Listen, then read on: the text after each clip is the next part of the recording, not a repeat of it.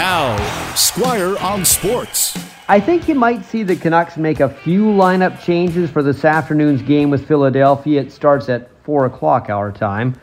Not that the lineup Vancouver started in Edmonton did poorly, but they may want to get some of the players that didn't get game action into tonight's game.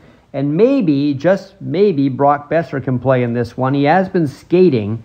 If he can, he'll obviously take his place beside Elias Pettersson and JT Miller and reunite the Lotto line. In Edmonton, the Canucks started with Alex Chiasson on the top line, and then occasionally they put in Nils Hoglander, who played very well against the Oilers.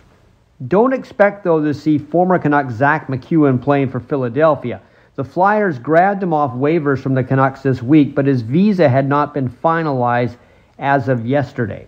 Now, Philadelphia will be playing its first game of the season tonight. This is a team that not many can figure out where they'll finish this year. The big question for the Flyers is how will their goaltenders play? Last year, Carter Hart went from being a really good young goalie to really bad for no obvious reason. If he was a stock, there would have been a lot of fortunes wiped out on him. He allowed more than a goal per game more compared to the year before, and his save percentage fell to under 900, which is kind of like a minor league goalie level.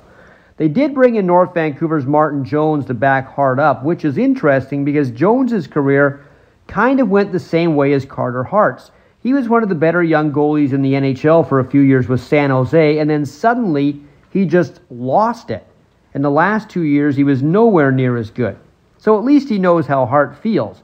But mo- both need to snap out of whatever their funk is, or the Flyers will have another brutal season. And if they miss the playoffs, I'm not sure that former Canucks boss and current Flyers boss Alain Vigneault would be able to keep his job there. Squire on Sports on 980 CKNW.